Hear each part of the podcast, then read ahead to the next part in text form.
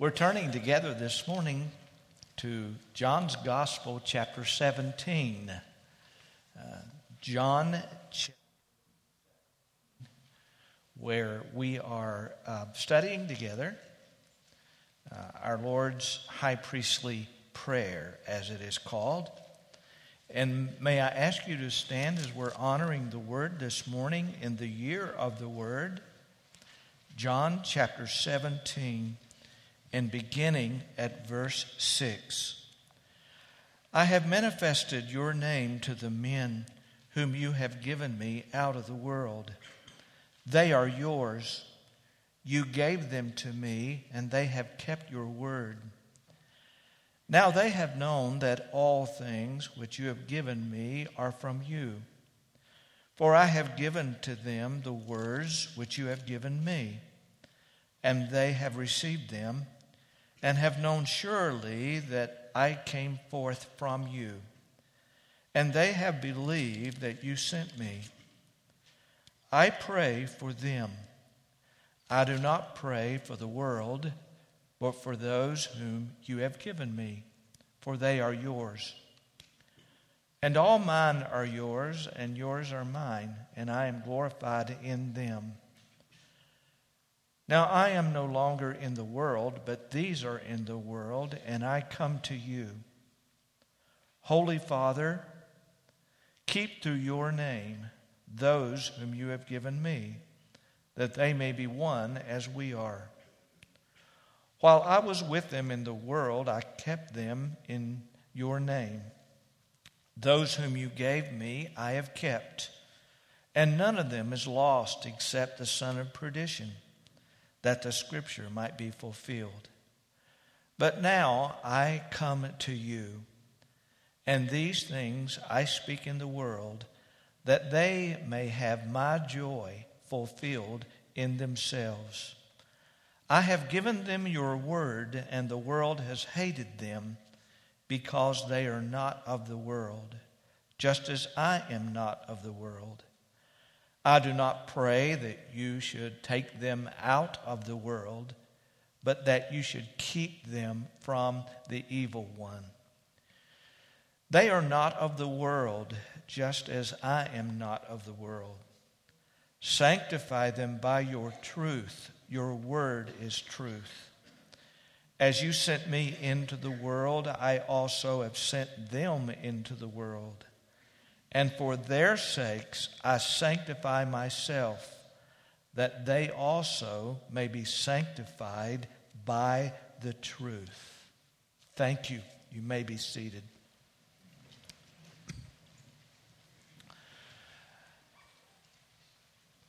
Max Lucado tells about a lady and her husband who went on a winter vacation, a ski trip together. They awoke one morning uh, to find 12 degree below zero temperatures. Hardly a day for snow skiing. Even Frosty the Snowman would have opted for a warm fire. But she understood his not wanting to go out alone, so she went. While waiting for the lifeline, uh, Lucado writes, she realized that she was in need of a restroom, dire need of a restroom. Assured there would be one at the top of the lift, she and her bladder endured the bouncy ride, only to find there was no facility. She began to panic. Her husband had an idea. Why not go into the woods? Since she was wearing an all white outfit, she would blend into the snow. And, and what better powder room than a piney grove? What choice did she have? She skied past the tree line and arranged her uh, ski suit at half mast. Fortunately, no one could see her. Unfortunately, her husband hadn't told her to remove her skis. Before you could say, Shine on harvest moon, she was streaking backward toward the slope, revealing more than, about herself than she ever intended. With arms flailing and skis sailing, she sped under the very lift she had ridden and collided with a pylon. As she scrambled to cover the essentials, she discovered her arm was broken. Her husband raced to her rescue. He summons the ski patrol who transported her to the hospital. While being treated in the emergency room, a man with a broken leg was carried in and placed next to her. By now, she had regained enough composure to make a little small talk. So, how'd you break your leg? he asked. It was the darndest thing you ever saw, he said. I was riding in the ski lift and suddenly I couldn't believe my eyes. There was this crazy woman skiing backward at top speed. I leaned over to get a bit a better look and I guess I didn't realize how far I'd moved and I fell out of the lift. Then he turned to her and asked, "So how'd you break your arm?" Have you ever gone through a period of time when you felt like things were out of control? If you're like me, you work hard at being in the driver's seat. Being a planner, I live by the dictum plan your work and work your plan. The problem is that God and circumstances and people don't always cooperate with my plan. I suspect I'm not alone. On the night Jesus was arrested, the, the 11 were poster children for life out of control. They watched as their hopes, dreams, futures vaporized before their eyes. The Lord's physical presence from the day they signed up to follow him. His voice, teaching, his very demeanor had been the mainstay, their reason, literally, for existence. When Peter said, We have followed all, we have left all to follow you, he was not exaggerating. In the last hour alone with the eleven, the Lord prayed aloud for them in their presence. I hope you've experienced that. Having someone whom you love and respect to, to pray for you aloud in your presence. You know, we all need that in one setting or another. He prayed for them before he called them. He prayed on their behalf during the three mentoring years. The question I posed this morning, with just a few minutes left with them, final minutes before his arrest, why does he pray aloud for them in their presence now? Through the content of his prayer, he leaves them and us secrets for an inner directed life. What he says to the Father about them in two minutes will sustain them, would empower them, not just in the horrible 18 hours that lay ahead, but literally to the rest of their days. A few weeks ago, I asked a question in a listening guide I passed over.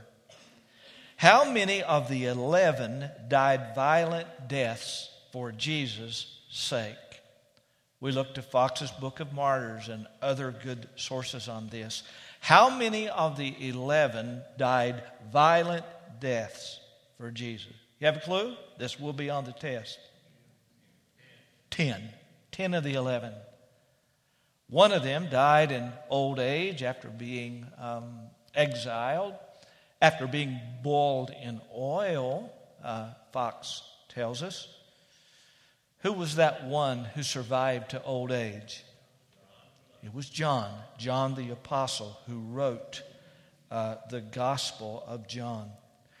I remember a young lady uh, in her 40s, as I remember it, uh, who was given a diagnosis that she had only a few months to live. As an act of compassion, uh, her doctor sent a hospital uh, psychiatrist by to see her. And he said very kindly, he said, I have heard about your diagnosis. And I have come by to help you get in touch with your inner child. And she said, Thank you, but that will not be necessary. I've been in touch with my Savior, Jesus Christ, and everything's going to be all right. She had inner resources, an inner directed life that bubbled up like an artesian well, sustaining her while the riptides of cancer swept her life away. You and I have those same resources. Jesus prayed for two things. He prayed for their preservation, and he prayed for their sanctification. I'm very eager to talk about that word that really is quite unfamiliar to, to newcomers in Christ. Holy Father, keep them through your name. While I was with them in the world, I kept them in your name. There are two different words in the original text translated keep and kept. In 11, it means to defend. Keep them, defend them through your name. Name represents the authority of the person described. Barack Obama, President of the United States. The Father's name represents His divine power. Through your power, defend them. In 12, there's a word meaning to guard or protect. While John does use them interchangeably, uh, there's a difference here, an important difference. The first term means to protect or defend by internal means, and the second means to protect from external attack. So, taking them together, Jesus prayed for complete, absolute deliverance within and without. None of them is lost, he tells the Father. The safety he prays for reaches far beyond physical protection. We do see the, the Father's provision in that. The disciples broke and ran when Jesus was arrested, you remember? They were allowed to escape. But the greater danger was that under extreme pressure, they would abandon the faith. They persevered. You see them in the latter part of this gospel together on resurrection evening in a church service. In answer to the Master's prayer, they persevered amid internal and external attack, with one exception the son of perdition. This term may be translated one doomed for destruction. It's telling to note that it is found only in one other place in the New Testament. In 2 Thessalonians 2 and verse 3, where this term is used of Antichrist. He said earlier, Did I not choose you, the twelve, and one of you is a devil? He was speaking of Judas Iscariot, the son of Simon. Where in the scriptures do you ever find a saved devil? That's like a giant shrimp, a real oxymoron. This is important. There isn't a shred of evidence in Scripture that Judas Iscariot was a born again person who, by his own failure, was lost and ended up estranged from God in hell. Not one shred of evidence that he was finally lost. In 1 John, John sets forth a rebuttal of uh, Gnostics. Gnostics believed and taught they had a special relationship with God apart from Christ. And uh, on a tirade, really, John sets forth tests of true salvation. Judas did not meet one of those. The unequivocal testimony of the Gospels is that Judas rejected God's gracious invitation and died without Christ, never a believer. The lesson of his life is that a profession of faith in Christ means nothing. From all outward appearance, Judas was no different from the eleven. Remember when he said to them on one occasion when Jesus said, One of you will betray me? You know, all the fingers did not go to Judas. Aha, we knew it all the time. No, they said, Is it I? Is it I? Judas conformed outwardly. Good works or a moral life means nothing apart from saving faith. And genuine saving faith change one's, changes one's character and life orientation. All things are new, Paul says. Jesus prayed that his followers would be preserved spiritually, that they would persevere through the horrendous years that lay ahead. He said, I have given, I give them eternal life, and they shall what? They shall never perish. The Golden Gate Bridge in San Francisco is the world's largest bridge.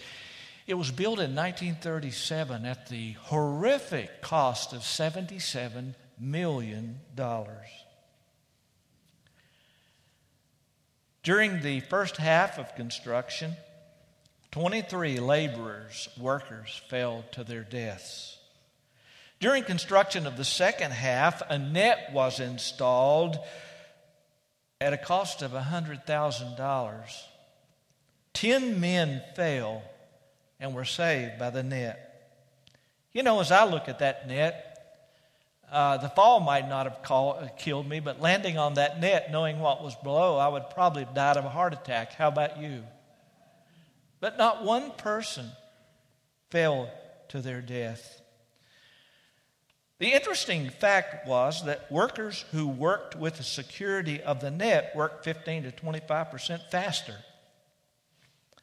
Experts concluded that workers released from insecurity and the fear of falling were free to give their attention, their time, and energy to their work and did it faster and better. Jesus said, If any man be free, any person be free, he shall be free indeed. Ah, oh, the security that we have in Christ. So we can go on and do His will. You know, if you got that covered, everything's going to be okay. A bumper sticker said, God loves you, but don't let it go to your head. God loves you unconditionally and eternally. And let it go to your head and your heart and your hands and your feet and your voice. And as a faithful pastor, I have to say, let it go to your checkbook. Legalism says production is acceptance, grace says acceptance is acceptance. Paul concludes Romans 8 with a glorious challenge since God is for us, who can be against us? And when you're harassed by a temptation, when you're torpedoed by sin, when you feel like giving up, rejoice that He has a firm grip on you. There's a difference between Him having a firm grip on, a grip on you and you having a firm grip on Him. No man shall pluck them out of my Father's hand, he says. Larry, what you're teaching this morning gives license to sin. Oh, no. You don't understand what Jesus prayed, and you don't understand grace. Grace is grace is grace. If it's anything less, it is not grace. And the response is not a lackadaisical attitude the response is love,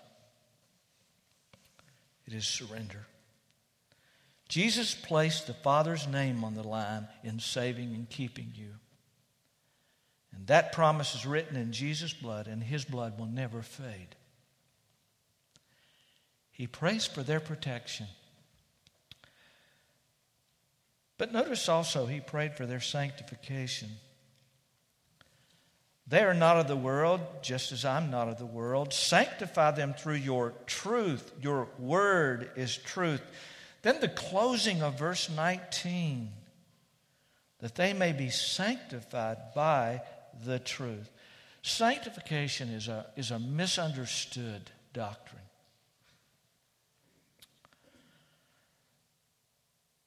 Ironically, sincere believers who make salvation by works and security by works make sanctification a work with perfection as its goal. I don't know about you, but I gave up on sinless perfection a long time ago.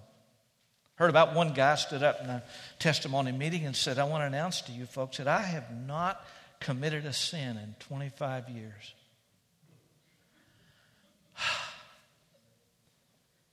You know, I'd go to another church. I, I couldn't stand the pressure of that. Perfection or some superior level of spirituality cannot be the meaning, or Jesus could not say in verse 19, I sanctify myself. The term literally means to separate or to set apart. Sanctification is the work of the Holy Spirit whereby a believer is set apart from the world system, its values, its thinking, to God and to His purposes. Did you catch two aspects? It is from, it is also to. This word here, this word was used very commonly in the New Testament, not just by Christians describing the process by, of making something clean and then setting it aside for special use in worship. Now, the, tar- the, the center of the target as you talk about this great truth of Scripture is the Father's character. Did you notice in verse 11 how Jesus addressed the Father? Holy Father, only time in the New Testament. Because the Father's absolute holiness and righteousness as you are being made more like Christ, you are increasingly set apart from the world system unto God, positionally and practically. Somebody tells a story of a man who bought an expensive painting of Jesus. When he brought it home, he couldn't decide the right place to hang it, so he hired first a decorator and then an architect who concluded that there was no place in the house for this magnificent painting. What was needed was a brand new house. The Father's holiness through the work of the Holy Spirit permeates your heart and your mind. He is in the business of building you into a new house. Amen? He's not refurbishing, he's building a new house. That is sanctification. And the more like Jesus you are in your character, in your perspective, in your actions, the more you get in trouble with people around you Jesus calls the world. The more alert you are to the lies and the errors, the less you accept ideas around you, uh, of people around you, the things they take for granted. You just don't fit. You don't march to the same drum. Expect that. And that's become increasingly true, isn't it? Not just in the legislature, but on the job, everywhere you are.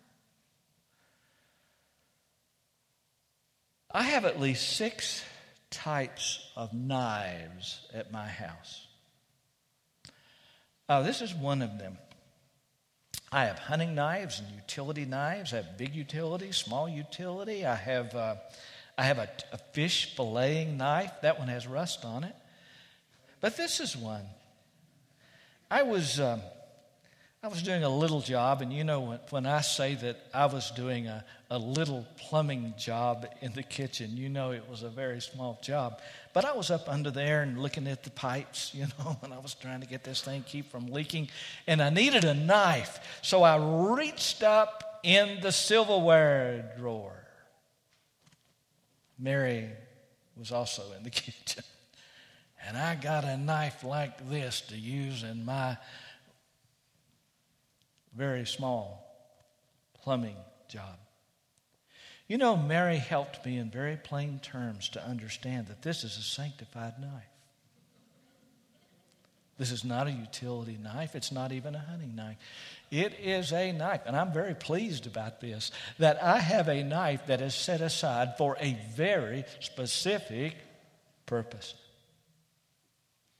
And so it is. You get the point. That we have been set, set aside positionally in Christ. And as we're being made into a new house, we are progressively being set apart and setting and being set aside. Now the question is, is how does it happen? What is the means for this glorious transformation? Sanctify them by your truth. Your word is truth. At the Passover meal, he said, You are clean through the word I've spoken to you. I'll admit to you that in my preparation, that this is the point of the message at which I struggle. Kevin alluded to this this morning in our class. We have Bibles everywhere, don't we? Uh, in the mission I'm involved with in Uganda, there are, uh, there are pastors who come to class who don't even own a Bible. Pastors.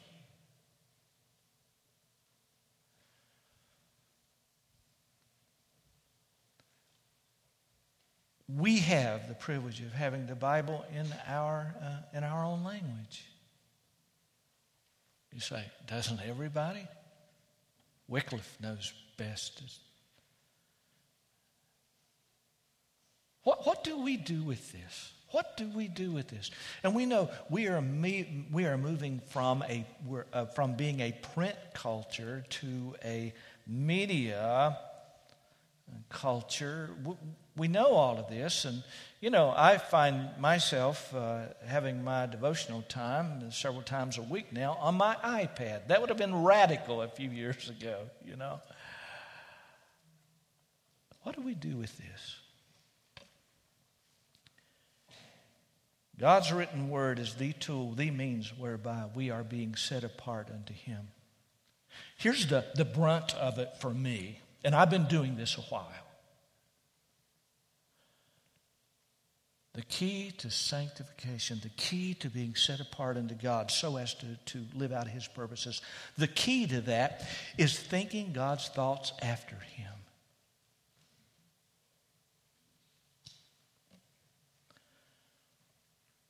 The written word is an inspired GPS system guiding and protecting you in a world laced with lies. And sometimes those lies show up in the strangest places, don't they? This is a quotation displayed prominently at Ripley's Aquarium at um, Gatlinburg. It's from that great theologian, Captain Nemo, from 20,000 Leagues Under the Sea. Anybody remember that? The sea is a vast reservoir of nature. It was through the sea that the earth, so to speak, began. How many families, how many individuals do you think see that quotation in a year's time in Gatlinburg? Hundreds of thousands, maybe millions. How many look at that and just accept that?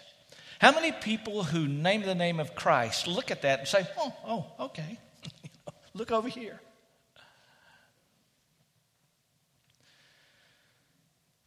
The more and more we are grounded in Scripture, the more that our truth detector goes off in the presence of lies. I don't know what yours says. You know, beep, beep, I don't, I don't know what yours says. Jesus is saying in prayer, keeping your head on straight, your priorities intact, your thoughts upward to God. It is only possible through and by divine revelation because this book defines reality. Reality. Lot of discussion. What is reality? Who sets reality? Is it an Islamic reality? Is it a Hindu reality? Is it. Jesus Christ said that this book is the barometer, is the revelation of reality. Life as it really is, eternity as it really is. I heard about a guy who got up every morning, looked into a full length mirror, and sang two verses of How Great Thou Art. What defines reality for you? Is it the culture around you? Is it what people are saying? What, what, what defines reality? What are your guiding principles? Where are they coming from? Jesus takes us back to the Word. The Word. Again, what do we say about that? I, I don't know how to drive this home as I would like to. I don't know how. In a Sunday morning American audience, I don't know how. The opportunities we have to study it together with others, to read it, to learn, to feed ourselves, letting it guiding our thoughts, our attitudes, our decisions at a time when we are being bombarded. When Mary and I get up in the morning, she goes to a particular room, I go to another room, and we begin the day by getting into the Word, by recalibrating our lives anew at the beginning of a day. Looking to see what was next. There was a man whose business uh, took him um, to a nearby town. Uh, there was a mountain between home and that town, and leading up to that mountain, there was a long straightaway. Uh, and having an old vehicle, he found that he had to get up as much steam as he could to get over the mountain to do business in the other town. One day, on his way to the neighboring town, as he approached the straightaway and he had to pedal to the metal and he was getting up the RPMs, barreling down the straightaway, he happened to notice two vehicle, vehicles coming his way on a perpendicular road, crossing his road. Two vehicles. Well, he had up this head of steam. He wasn't about to try to pull back and get stopped, but he noticed that there was just enough space to go between them. That'll work. So as he, as he was barreling along, he timed himself, and sure enough, there was space. Not too much space, but enough space. And he went between them. He woke up in the hospital, battered and bruised. The first vehicle was towing the second vehicle. he realized he had made a life threatening mistake. He tried to separate two things that were meant to go together. When you think about your life, whether it be in control or out of control, whether you're in transition, wherever you are, there are two truths that are meant to go together. You're eternally secure in Christ. And the second truth is that this inspired word, you note in your listening guide, I've quoted 2 Timothy 3.16. That phrase is inspired of God. One word, literally God breathed. It is the word which is the source of light and guidance and power and strength and it's a divine warning system, and it, it has the very power of God in an English translation to transform you, to make you to be everything God wants you to be. Remember Children's Church few years ago? Remember, we used to sing this song, uh, He's Still Working on Me. Remember that? He's making me what He wants to be. Yeah, He's still working on me. He's still working on you.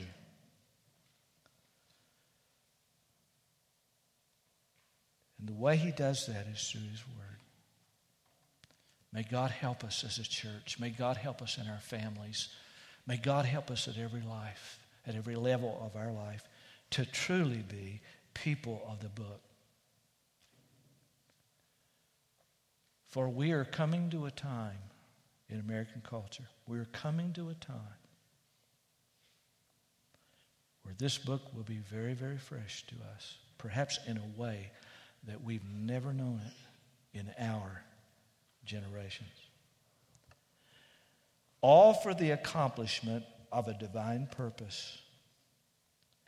As you sent me into the world, I also have sent them into the world.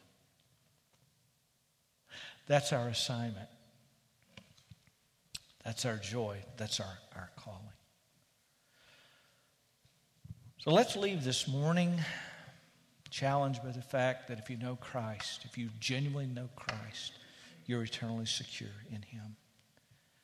And the fact that we have been given this lifeline in our language.